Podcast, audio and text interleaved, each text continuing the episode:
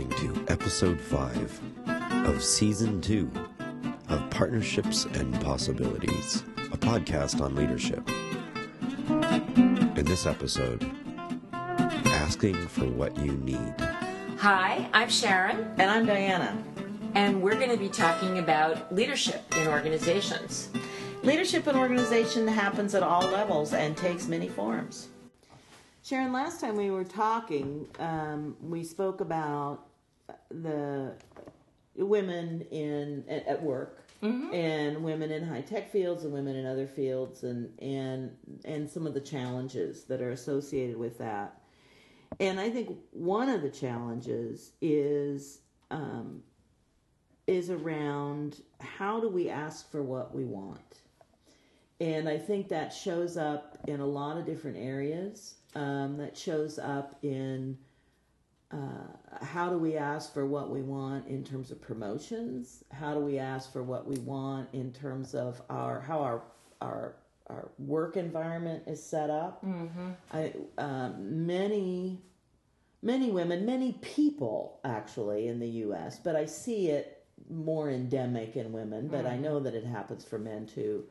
Um, we we become somehow acculturated to making do with what we're given, rather than asking for what would really make things better. Right, And we can even compromise our ability to do the best job we can right. because we're so intent on making do or and or not asking for what we need and not rocking the boat. and not rocking the boat right and you know the another aspect of this that um, i've run into and have, have read about is um, the expectation that we don't also need to let people know what we've done Right. um, and and you know we just expect people to see and understand the good work we've done when in reality we all know that most people's work is invisible to anybody else if if it's not brought brought to their attention but we have a hard time that's another kind of asking asking for attention uh, is another kind of difficult thing.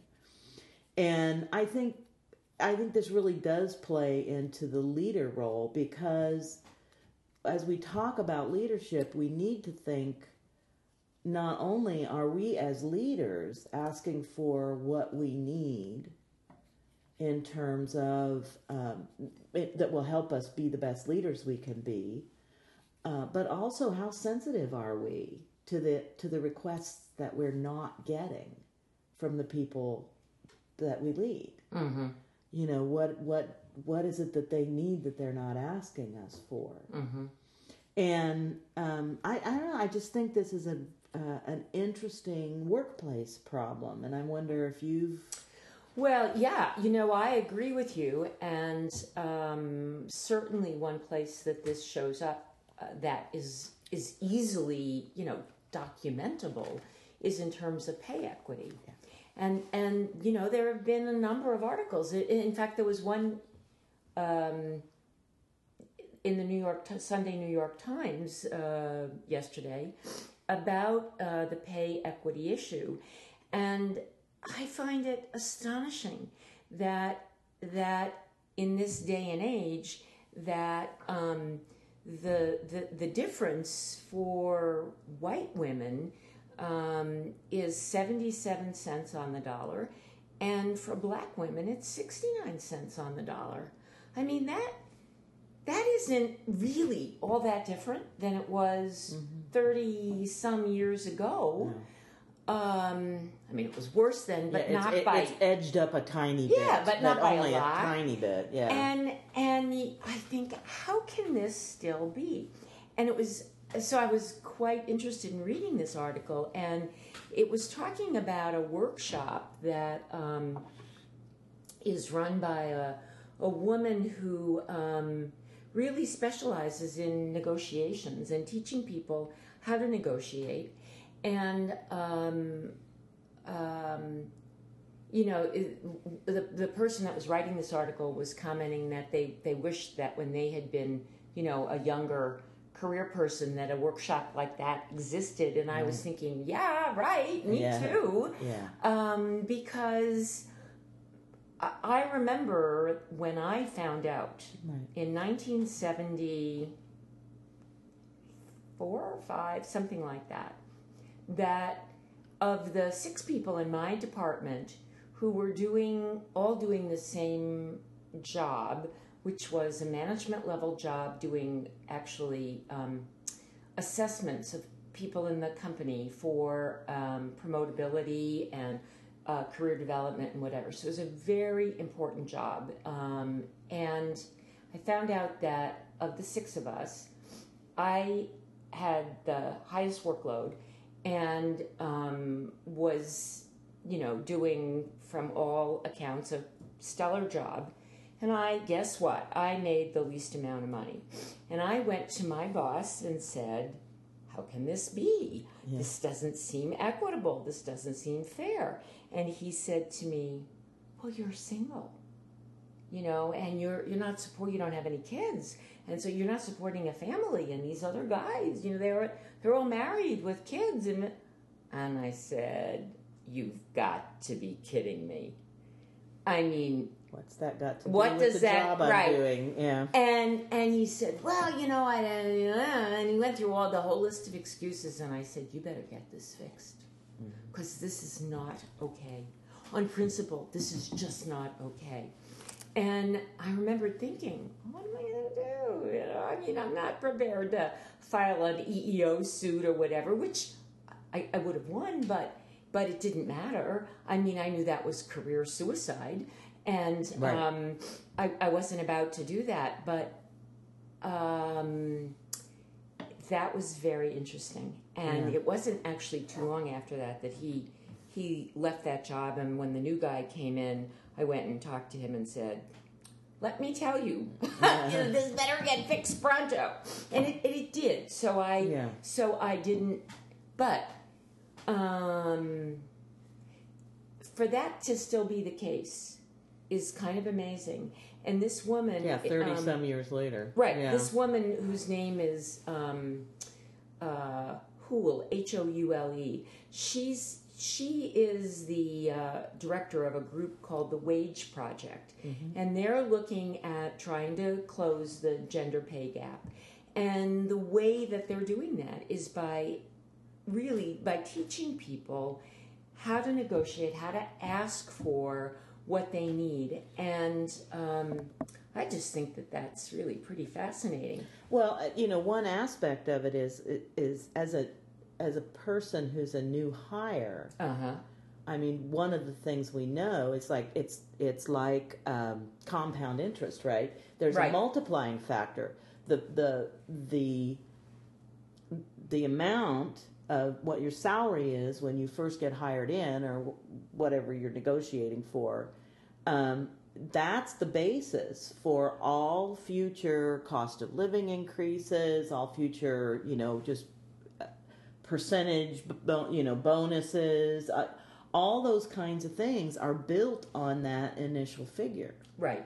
And and if you want to get a promotion and you want to uh, negotiate a higher salary as part of the promotion, very often there's some relationship between the amount you're currently making and you know where stepwise this this the level is of the job that you'd like to get promoted to and and it influences the amount you get paid for that as well Right. and so Right. it, it's very hard to it, it becomes more difficult to renegotiate that as Right. time goes Right. on Right. and so it's really critical that we that we have better negotiating skills no matter who we are m- women men Absolutely. yeah Well, and you know, there was another book that came out a number of years ago um, by a professor at MIT.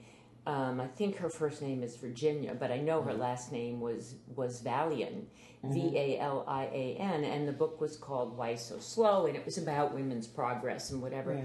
But she started out with that very notion Yeah. of how even a small differential at the beginning gets compounded and over a lifetime of work adds up to hundreds of thousands of dollars. Right. And it was pretty amazing. I mean, it was a real eye opener for me Mm-hmm. that even a very small difference really made a huge difference over time Right. um, through the, I guess, miracle of compounding and Yeah. one thing right, and another. Right. right. Um, so, you know, there's there's um, um, been a lot written about negotiation style, and um, you know there are there are some general things written about negotiation, sort of the whole getting to yes Right. kind of right. stuff. Right. But but the stuff about pay um, is is quite specific, and um, it it talks about um, how if women ask for more, they're considered pushy Yeah. uh, and demanding. And the perception is, well, they, they may be kind of tough to please and they're going to be hard to work with. Whereas a guy who asks for more is seen as simply ambitious. And that's a good thing. Right. Um, so, you know, we're still dealing with these old stereotypes. But um, um, I think I I don't know if this is happening across the board, and you know, likely it isn't happening across the board. Um, I see a little bit less of that in some of the folks that I'm working with Sure. now. Um, even, even when there are other kinds of gender problems, um, I, I do see kind of less of that old attitude about you know if you ask for this you're pushy or or whatever. Um, I, and So- I'm only so- hoping that it's Right. fading away with coming generations, So the data- it may be an attrition issue, right? I think we talked about that last time Right. too. Yeah, But you know, it, in in I know that embedded in this data is the suggestion that it's not so much the asking that's the issue. right. It's the way it's asked, Yeah. and and that if you ask with a smile Yeah, or with a with a kind of softness about it that it it's kind of convoluted that that in and of itself reinforces the feminine stereotype and so it makes people more comfortable right. uh, because you're kind of staying within role. Um, but probably, in fact, at the same time, it also says, you know, you're you're you're a nice person, Right. and that, that maybe I that expect that, com- that you'll do what's fair. right, you know, you know that combination Right. makes it more palatable. Yeah. And you know, I remember that that all of the data that I collected for my dissertation research, the women who had been successful in being advocates for other women in their organization talked about the fact that when they could avoid being strident, Yes. when they didn't appear to be strident, and that word came up over and over again. I was Yeah. like, I don't know. It wasn't a word that I particularly particularly used, but somehow it showed up in their vocabulary a lot. Um, that that allowed them to be as demanding as they darn well wanted, um, and as emphatic, and have it be okay, have it be acceptable. So I think uh, this this is very um, consistent with that finding, and um, maybe one of the things that um, it it's worth reminding people is that um, even when you have power, as you do as a leader, people don't want to feel like they're being clubbed over the head. Right. So, so still being pleasant, being nice about the ask, Mm-hmm. doesn't take away from the firmness, but it it kind of cushions it in a way that makes it palatable for folks. Well, and I think that harkens back to uh, something we were talking about in an earlier podcast, which has to do with how do you frame an issue, and, Uh-huh. can, and can you reframe it? I mean, can you can you recognize that your first take on it is a certain frame, and that it can be reframed in another way to help people see things in a different way. I mean, it's a very similar kind of mm-hmm. dynamic that's going on mm-hmm. there. It's mm-hmm. like, yeah, I can be demanding and say, by golly, I deserve this amount of money, and Right. You know, Right. if you want me and my services, you're gonna come up with come up to snuff, right? Or you could just say, you know, we're we're engaged in a in a negotiation here about whether or not I'm coming to work for your company. You know, here's here's what I need, and here's you know here's what I believe is fair, and I believe that you will do what's fair. And it's a and it's a whole other kind of um, outcome and a whole other kind of response that you get. I, I think some in some instances um, that way of discussing it can be seen as weakness, and I also wonder if those are the companies that any of us want to work for. Say, You know- say more about that. Well, that that the you know when like you said, not necessarily being soft, but softening the message Yeah, a bit. yeah, yeah. If that is met with um, mm, discounting or oh well, you're just too wimpy, you know, or I can run all over you because you're not, you know, you're not really being strong, right? In the way I recognize strong. Um, I- you know, in a lot of ways, you know that that may be an indicator. You know, in consulting, we talk about as goes the contract, or as goes the contracting goes the contract, right? Uh, yeah, right. you know that that the relationship that you create as you are determining what the work should be and how it should happen and who should be engaged in it is very much reflective Mm-hmm. of the relationship that you have as you go on Right. doing the work um, another And- way and of what- putting that is the macro is in the micro right in any interaction you're you're seeing a reflection of the larger Right. larger So dynamic. it's a fractal, and it's a fractal and and what consultant hasn't had the experience of having a, a contracting session where they think this client is going to be a pain in the butt, yeah and then they live to rue the day that Right. they ever got out, and that was the opportunity Right. to back out. Right. Well, I have a feeling that the same thing is true. Mm. I, I, I mean, I have my limited personal experience of times when I negotiated for for work and for salary uh, back in the day when I was employed. sure. Um, I, you know, and that's not everybody's. That's not a huge body, but and I haven't done research on it, but I suspect that you know it, it's a similar dynamic that the way that initial interview process, salary negotiation, all selection process as as that goes gives you a lot of information about both the company and the individuals that you that you would potentially be working with. Mm-hmm. And it may be that, you know, I mean it's another piece of that. Be willing to sort of ask for what you want. Ask yourself for what you want in that. You know, is this the kind of company I want to be working in? Is this the company the kind of company I deserve?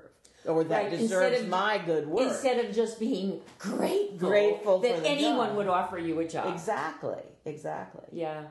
And I and I think that's really important. You know that that sense of for leaders, and I mean I keep bringing it back to that because I really think this is critical because leaders are modeling the behavior that that um, everyone else will follow Right. or other folks will look to as as a way of being in the world, and and a p- huge piece of that is self-respect if you if if i as a leader want the very best my the people i'm leading have to offer. Um, then i need them to be people who have really strong self-respect. Right. because people who don't have strong self-respect are wasting energy on image management and all kinds of other things right so if i want their their discretionary and their good energy to go into producing good work mm-hmm. i want them to be people who have good self-respect Well, that means I have to be able to model that. Mm-hmm. As a leader, I need to be able to stand in my own center Right. and really be strong. And I think I know this is kind of looping around, but but coming back to what we were talking about earlier, I think it's a lot easier to make that palatable ask in the mm-hmm. negotiation if you can really stay in your center. Yeah. You know, you if you're really grounded in your own self-respect and can say, you know, this this is what I would what I would what I want mm-hmm. as a salary. Mm-hmm. And and let's talk about what's fair to both of us and be able to do that in a strong way. Um, but not a strident or overbearing kind of way. Yeah. Yeah. Yeah. They they um one of the takeaways from this article was that uh, the, the New York Times article um, was that um, the whole negotiation um, muscle is just that. It's it's a muscle. It's it's something that anyone can learn if they if they want to. Um, you know, nobody is born that way. I mean, it, it, it it's it's a way of thinking that takes practice and exercise, just like anything else does. Um, and that in the context of this workshop, they um, they frame it as the three T's. So there's tone, being positive but persuasive, tactics, which is never to name a salary figure Right. first.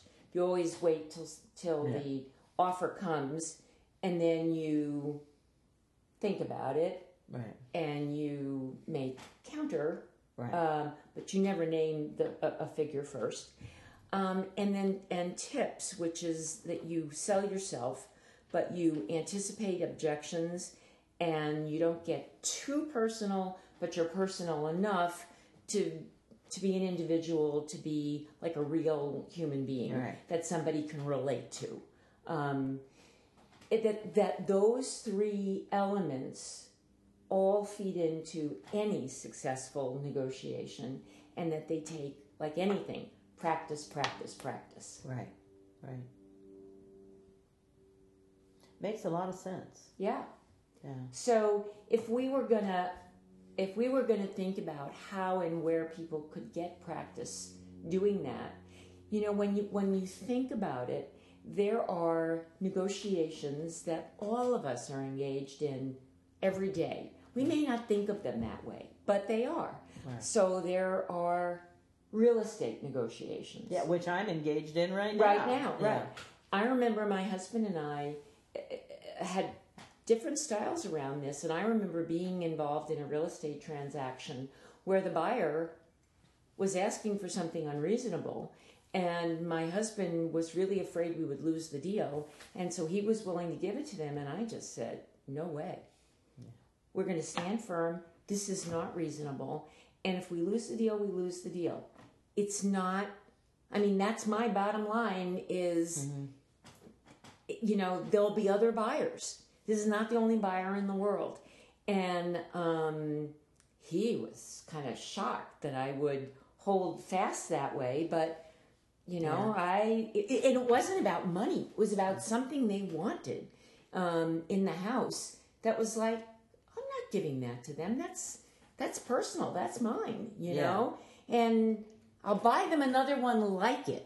Yeah. but they're not getting that one. That was a gift. Yeah. you know? It's so but it, so there are negoti- real estate negotiations there are sometimes you go to a doctor and there's a negotiation they want you to do this you aren't ready to kind of take that maybe That big treatment. of a, that treatment or that big of a leap and you want to do a little thinking or a little research or Get a whatever second whatever opinion. yeah, whatever Yeah. that's a negotiation Right. and you know, you have a right to, I think, to listen to what your doctor says, but he's not God, he's not infallible. You have a right to say, I need to go away and think about that first. My mother would never do that, as an example. The doctor said, do it, she did it. Well, you know, I don't think I'm not like that. Yeah. Okay. Um, so what? Those are two that occur to me. What other Oh, I- venues could people practice it? I think, I think negotiations are going on all the time. Um, there's a very funny with your spouse, on with your spouse. partner. There's a very funny skit on the Portlandia uh, television program in one of their episodes that sort of mocks uh, or or caricatures a negotiation that goes on in Portland all the time, which is multiple cars come up to a four way stop at the same time. All right. And Yeah. and we all know if you arrived there at exactly the same time, there is the law says you know the person on the, The right, right. goes first, but there's also this I'm always like, kind of niceness. Which is the right? Yeah, which who's in who's, Who's right, right? And and in the in the Portlandia vignette. Um, there, you know, the cars remain there for days trying to figure out who goes first. But I mean, things as simple as that. That is a, negoti- a negotiation. Um, um, I, I, uh, you know, things that happen with your neighbor. Something happened with my neighbor recently, and I know it was they were enjoying themselves, having a good time, and it was impinging on my ability to enjoy myself in my home and have a good time. Mm-hmm. So I had to go and have a negotiation with them Right. about, you know, how could make a request, how could they do what still have a good time in their house without, you know, so we talked that through. How could that work? So I think, you know, those things are going on all the time. I mean, I lived in a house with a very small kitchen. You know, who how many people are going to be in here at once and who's going to come in first? I mean, those those things are happening all the time in very small ways. I mean, real estate negotiations, salary negotiations, things like that are big and they have a huge dollar figure attached. But I think if we can recognize that we are negotiating our way through life, really, in in a lot of times in very small ways, but again, my macro and the micro, oftentimes in those small ways, we are uh, exhibiting the same behaviors. We are either respecting ourselves and respecting the other person and having that influence the very small negotiations that we're doing, or we're giving ourselves away. You know, and just letting the other person have what they think they need without reference to what what our needs might be. And I and and so I think we have an opportunity to practice that negotiation muscle much more often than we think. And if we stay conscious of that, it will help us strengthen for the big for the big times, uh-huh. right? So maybe next time we can talk more specifically about some of the negotiation skills and strategies that that leaders um, need to develop, Right. um, and uh, Because it's very linked to some of the the conversations we had earlier about influencing skills and persuasion. yes, This is a huge part of the job of a leader. Absolutely. yeah, This kind of negotiation as well. It's all part of that same bundle. right. Yeah. I think that'd be really interesting. To talk Okay. So in the meantime, if uh, if our listeners are interested, I would refer them to the New York Times of December sixteenth, uh, twenty twelve, um, and the name of the the particular article, "How to Attack the Gender Wage Gap." Speak up is the name of the article, and uh, it, And it's who, a who short. wrote it? Who wrote the article? Who uh, Jessica Bennett Okay. And it's a it's a fairly short article, but but has a lot of uh, good information and some references uh, to it. And another, I think, very basic book that, about negotiation. Uh, that's I think a good foundation, easy read, kind of fun to read. Is um, getting to yes. Yeah. Um, Well, and that whole series. and the whole series uh, getting to yes, getting past no. Right. You know, all of those. Yeah. that came out of the Harvard Negotiation Project. Yes. and um, That's a huge, wonderful resource. Right, Yeah. and it, those are those are not difficult reading, and I think they're very foundational to to just the whole notion of Right. Kind of life is one big negotiation, Right. and so you might as well get better at it. Right. Well, and I think the the important part um, of that of those what I have found with those books, or what I found years ago when I first discovered them, was introduced to them, is that reading them is not enough. There are many, many opportunities in those books where they give suggestions For about practice. to, about for practice, and, and I think those it helps to take those suggestions seriously to go out and really think about what's my best alternative to a negotiated agreement and Right, things like the, the things that they suggest um, in there it's it's always better to get hands on or voice on Right. with it than just to be reading it out of the book Right. yeah Right. For sure. and I, I'm interested if our listeners have had good or bad negotiating experiences, and if they'd be willing to share them with us and share with us their tips.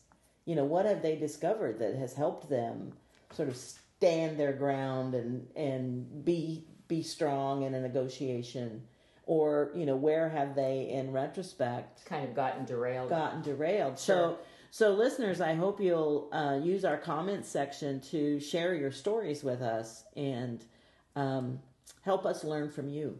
Thanks. Please leave your comments and questions on our blog or email us leadershippodcast at gmail.com. This has been episode 5 of season 2 of Partnerships and Possibilities. Thanks for listening.